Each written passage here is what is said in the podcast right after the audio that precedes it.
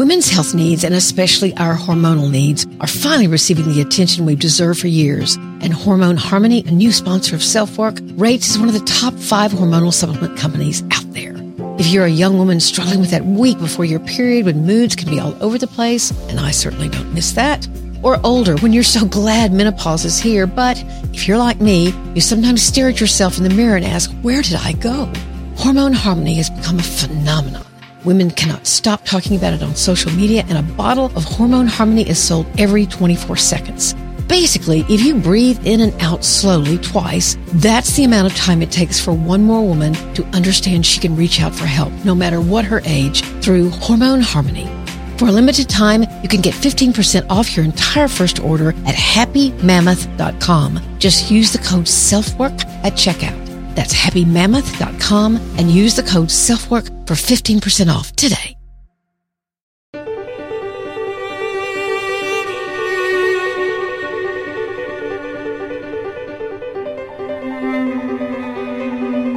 This is Self Work, and I'm Dr. Margaret Rutherford. At Self Work, we'll discuss psychological and emotional issues common in today's world and what to do about them. I'm Dr. Margaret and Self Work is a podcast dedicated to you taking just a few minutes today for your own self work. Hello and welcome to Self Work.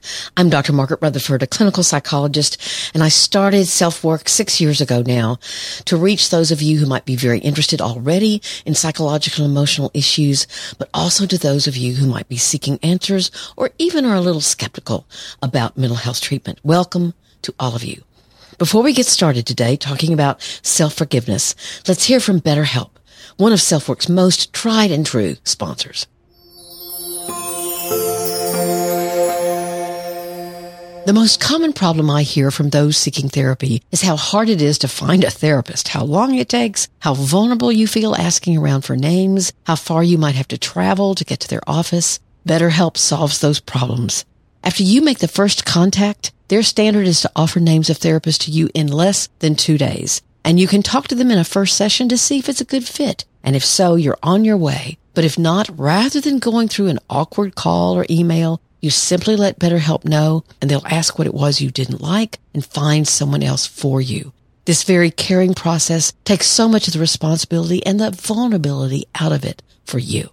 Now that doesn't mean you won't feel vulnerable in actual therapy. But the time and difficulty of finding someone is what they handle for you. And of course, since you can text, chat, or talk virtually, then all of those avenues are open to you. Their counselors are licensed professionals, LPC, psychologists, social workers, men, women. They have different specialties, just like in your community. And they can focus on what you need where you are in your life.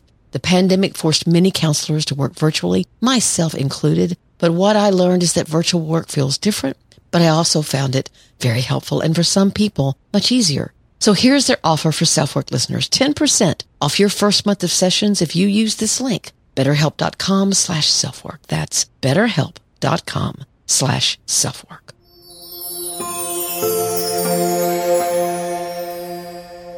Today, we're going to talk about guilt and self-forgiveness.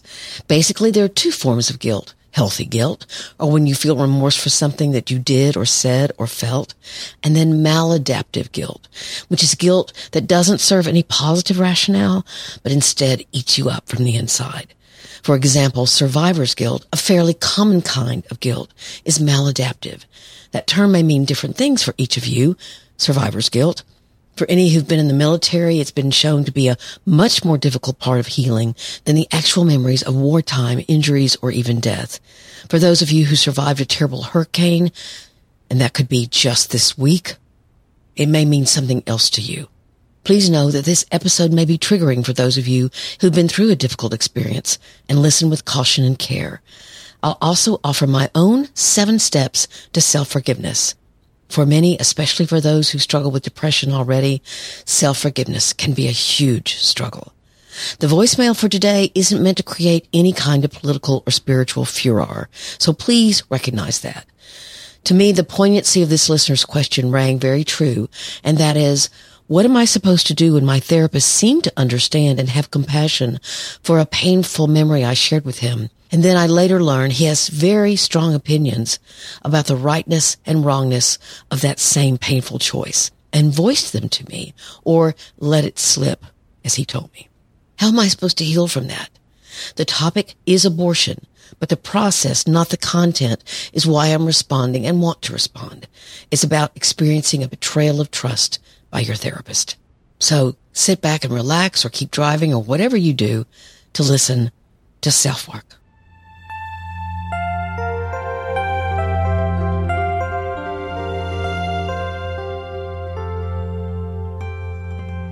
I want to start today with a personal story. My mother used to tell me her own story about how as a one and a half year old, I'd been diagnosed with leukemia. And back then, leukemia killed. My name had been submitted by my family physician and another specialist to a famous physician slash leukemia researcher who was keynoting a conference at a Memphis hospital. That doctor was literally going to pull two names out of a hat. This was 1956 and treat those two children, at least if he could. At least 100 hopeful patients' names were submitted by their physicians attending this conference. And my name was not only chosen once, but twice.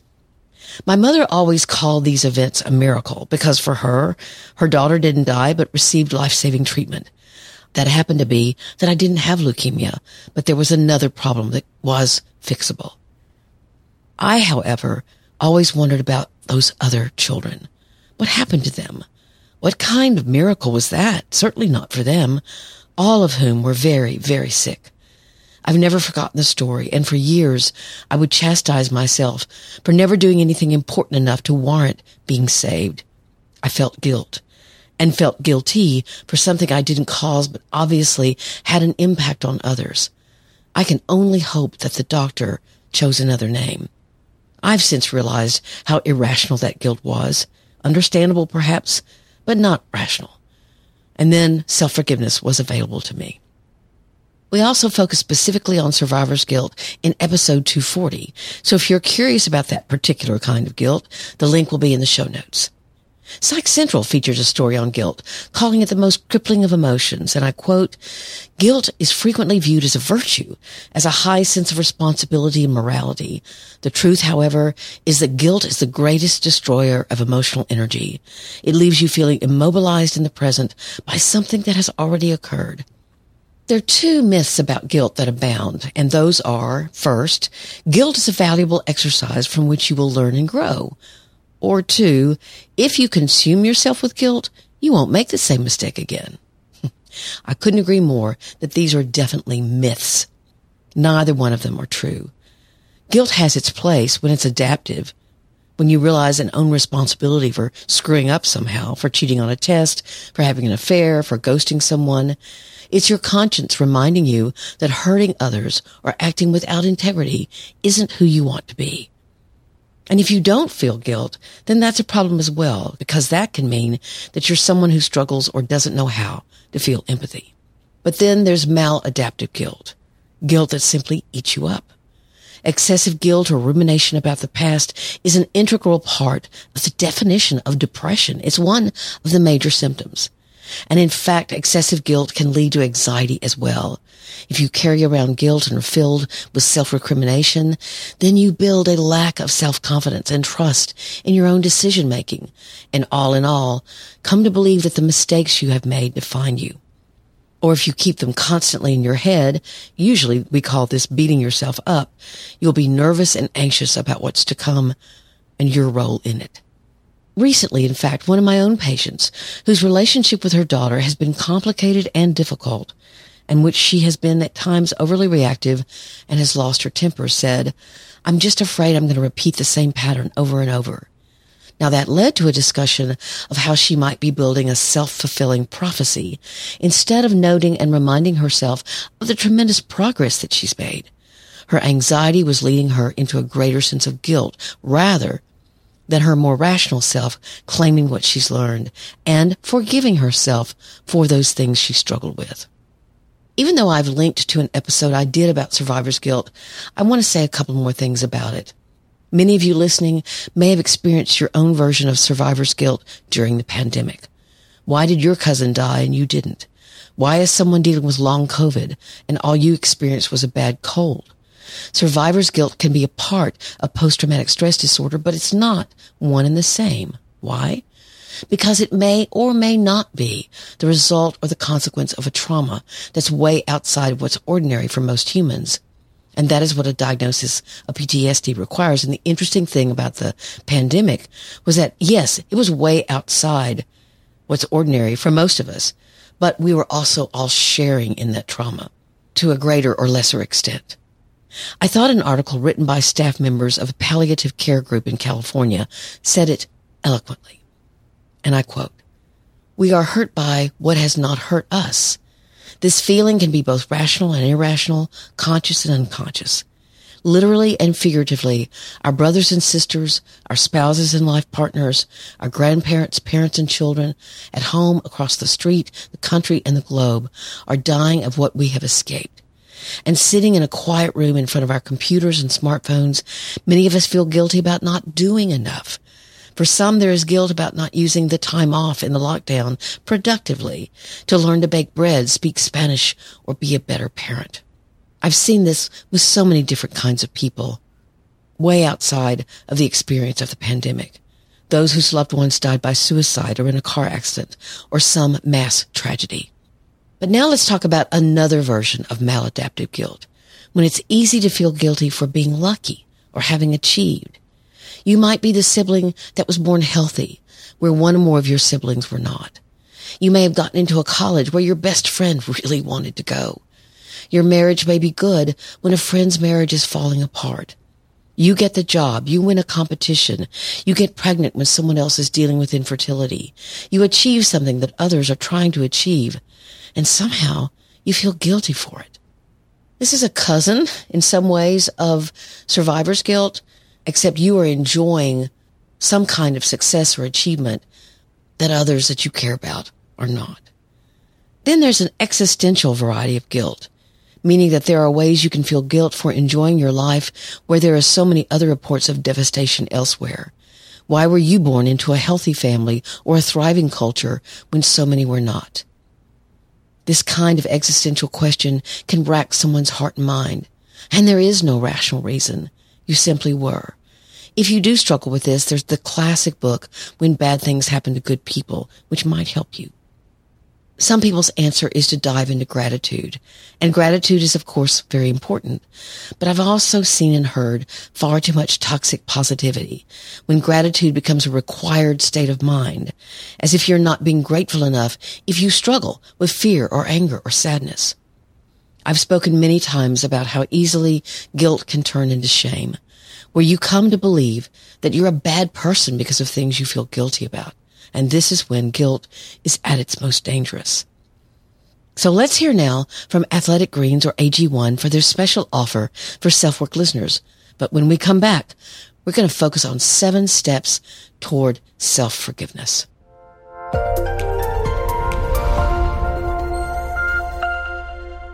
Our partner, AG1, has a product I use every day. I started taking athletic greens, frankly, because they were interested in sponsoring self work, and I never recommend something to you without trying it first. With one scoop of AG1, whose taste is somewhere between sweet and tart to me, you'll get 75 high quality minerals, vitamins, probiotics, adaptogens, and whole food source superfoods, which support everything from your gut to your immune system to your energy level.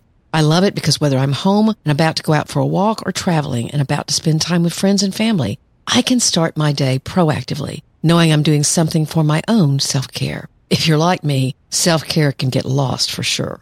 In fact, its founder, after having severe gut issues, realized he was taking over $100 a day worth of supplements, which had their own very complicated dosage routine. So he created Athletic Greens.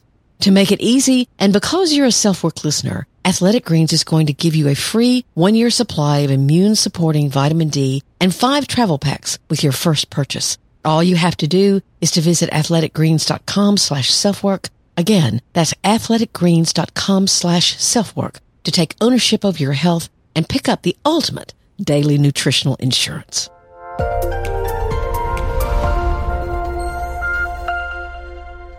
If you've listened to self work, you know I research the topics and then try to decide where I'm going to throw my own experience in. And I looked at a couple of lists about self forgiveness, what you need to do, what are the steps. And actually, I didn't feel all that great about them. They seemed too complicated to me and way too jargonistic. So I decided to take a stab at this myself. Let's use a real life example so that we'll have something tangible and specific to apply. Let's say what you need to forgive yourself for is ending a relationship badly. Let's say you totally blame the other person for the problems within the relationship and you now can begin to see that that was a mistake. So let's use that example to talk about self-forgiveness and how you go about it. Again, what can you do about it? Here's number one. You have to want to forgive yourself. Sometimes not forgiving yourself or hanging on to guilt can become a way of life. It can become what causes you to avoid, in this instance, another relationship, or you come to believe you're somehow less than. And it's like a role you take on. Oh, yes, I'm less than because I made a mistake or I didn't do the right thing. Quite opposite to that, it could also be a sign that you don't take enough responsibility. You don't want to forgive yourself because you don't think you did anything wrong.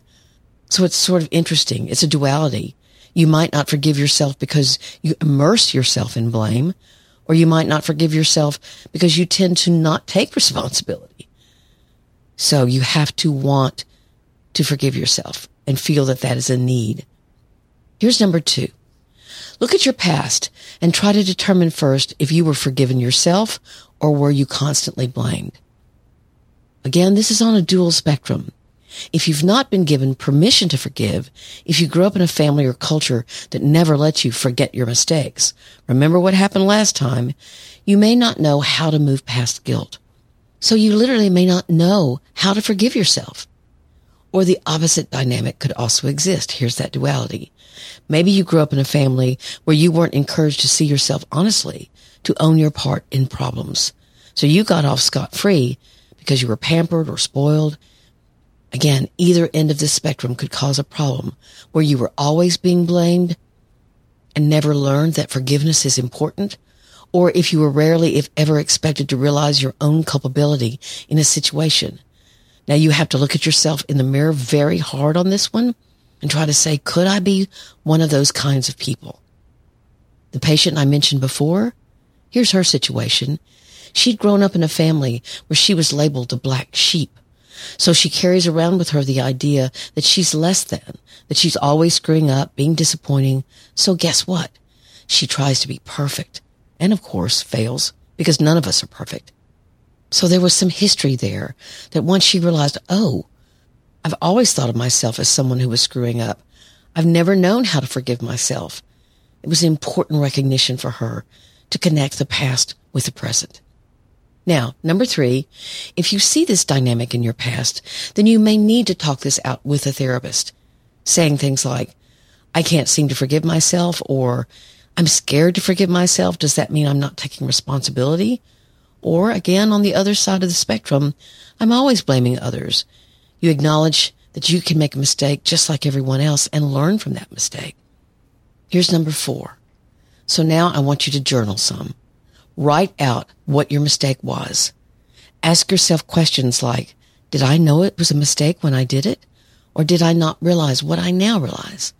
This is such an important question because if the answer is yes to the first question, did I know it was a mistake? Then maybe you are looking at a more destructive pattern, an addiction, a bad habit, a callousness to others or to yourself. You just keep making similar mistakes, one after the other. And if that's what you find, you'll need to look at yourself and journal even more about, so what am I scared of? What kind of change am I scared to make if I just keep making the same mistake over and over? Knowing that it's a mistake but if you didn't know you were making a mistake at the time, you have to look at yourself and regret the mistake, feel remorse, but know you're learning. And again, forgive yourself. Learn how to forgive yourself for that mistake. Number five, you ask yourself, if someone else I cared about made this mistake, would I treat them the same way I'm treating myself? Probably not. I've had many a patient say that some kind of mistake that I tell them I made wasn't a big deal. they kind of look at me like, well, of course, you're not perfect and you made a mistake, so okay. And then they say, I just move on from that. That's what they say to me. But then they look at me and say, I realize that I think my mistake was much worse.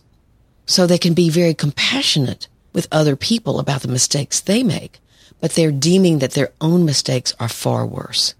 Now, why is that? Again, we're talking about having self-compassion to realize that your yardstick for yourself is far harsher than your yardstick for other people. Number six, visualize, imagine, or write out what it might be like for you to forgive yourself. What would change? How would you feel? If you can see it, you can begin to live it. I'll repeat this. If you can see yourself forgiving yourself, then you can begin to live the life that you see. Imagine not taking all the blame or imagine taking your share and then moving on. What would that feel like? What might you learn? Try to do some writing about that. If I take my share of the responsibility for the problem and I begin the work of forgiving myself, then I have self-compassion while also acknowledging that I was at fault or that I feel remorse for hurting someone else or whatever the mistake was. It's an and here, folks. It's I can feel compassion for myself and I can feel remorse for what I did. Here's number seven. Do something constructive about your guilt. Make amends in some way if it's possible. Apologize, admit the mistake, but again, you don't want to wallow in self-pity. You want to admit the mistake, but you don't want to wallow in guilt. Two people who get divorced, for example, can find closure in their relationship if both people admit to what their mistakes were and move on together. That's not always possible. Some people don't want to forgive you and need to hold on to anger or resentment. And sometimes some folks can't seem to forgive themselves. And the months and even years ahead are filled with self-recrimination. That's a waste of time.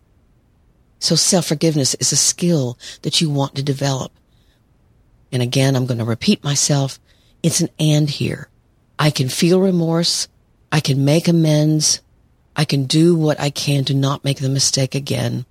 I can take my share of the responsibility and I can forgive myself. I can have self-compassion.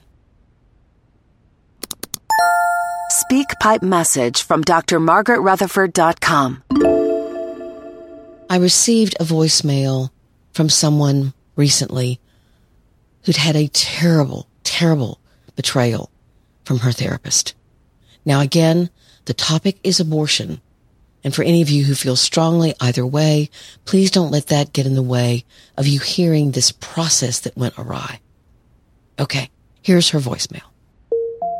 My therapist for four and a half years. Three years into my therapy, I decided to trust him enough to reveal some painful things in my past. I had had abortion. Recently, my therapist let it slip out that he believes all abortion is murder. I have since terminated this therapist as he has re traumatized me. I had no termination, and he will not apologize for his comments. I do not want to report him because I don't want to put myself through that. I don't know where to turn to because I have been totally abandoned and feel re traumatized by the person I came to to help. What can I do? This was a terrible error by the therapist. His beliefs are certainly his right to have, but to let it slip what those beliefs were to a patient that had already confided her pain to him was atrocious. It is a difficult thing to handle to have a patient confide something to you that you have strong beliefs about as a therapist. And of course, we don't start out the relationship knowing what secrets or confidences our patients are going to share. So there is no real way to prepare. But when he heard her say she'd had an abortion, maybe not immediately, but sometime after, first he needed to get supervision about what to do from someone who had served on an ethics committee for his licensing organization. Now, maybe he did this. Most likely, at least for a psychologist, the advice would be to find a way to refer. Now, this might seem odd to your patient and might seem like an abandonment to them, but I think it's far better to do that because you do have strong beliefs that are then coloring the way you're listening to your client. And that's called countertransference. So he needed to refer this patient and end the relationship himself. That's difficult, but I think it would have been better than the debacle that occurred. Clients are going to confide to a therapist what they feel shame about. That might be an affair, abandoning a child, a war crime, or gang related crime. You never know. Also, after he had quote unquote let it slip, an apology would not mean that he was apologizing for his beliefs, but he would be being apologetic for hurting her with them. She trusted him as a confidant, and there was obviously no appropriate closure, which she perceives might have happened with an apology from him. Again, not for his beliefs, but for the fact that he realized that he had hurt her and wounded her for sharing those beliefs with her. I've had people ask me about my political or religious views. Interestingly, those questions have become much more frequent in the last few years, which is likely a reflection of what's going on in our culture here in the United States. I don't reveal those. What I say instead is, I've written and podcasted extensively. I hope you can see who I am through that activity. If you need a more direct answer, I understand and that's your right, but then I'm not the therapist for you. Other therapists may advertise themselves as faith-based or of a certain religious belief, and that's their choice, and of course the choice of someone who then wants to see them. I've worked with a couple of clients who'd experienced sexual abuse by their prior therapist, and I'm reminded of that work in answering this question because I think she probably needs to work this out with another therapist. Of course, returning to a therapist's office and learning to trust again will be very, very hard. And much of the early work will be about trust building. But that's what I'd recommend here. That this listener reach out to a therapist who's known by her friends or family and whose reputation is clear for who she is and how she does therapy. If not that, I might recommend writing a letter to her past therapist and trying to convey to him her feelings about his actions or lack of action. But what's most important here is this person not set herself up for more hurt. And if she perhaps thought, oh, he's bound to answer my letter and apologize, what if he wrote a letter back that was demeaning toward her or angry toward her? That would do more damage. So you have to think very carefully through this choice if you reach out again. She says it took her three years to trust him, so I can only imagine what kind of trauma this listener has suffered in her past if it took that amount of time to trust. I wish her and all of you all the best. This is a sticky issue and very complicated. I'm sorry you got hurt, and I hope that my words and my suggestions were helpful.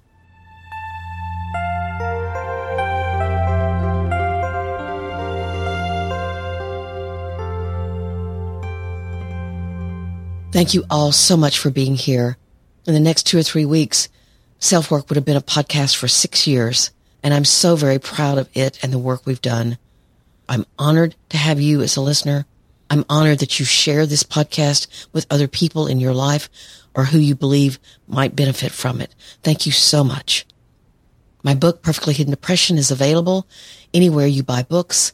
I also wrote a book that I don't talk much about called Marriage is Not for Chickens. It's actually a little gift book. It's also available on Amazon and it's a great gift for some people who are getting married, who maybe have an anniversary. It came from a post that I did for the HuffPost that actually had 200,000 likes and 50,000 shares. So I made it into a little book. It's called Marriage is Not for Chickens. You can email me at askdrmargaret at drmargaretrutherford.com. You can subscribe where you listen, and I'd love that. Or you can subscribe at drmargaretrutherford.com, and you'll get a weekly newsletter there. Only one, I promise. If you are in the hurricane struck areas, the typhoon struck areas of the world, please know we are thinking about you. And please, if you can help in any way, do so. Thank you for being here. Take very good care. I'm Dr. Margaret, and this has been Self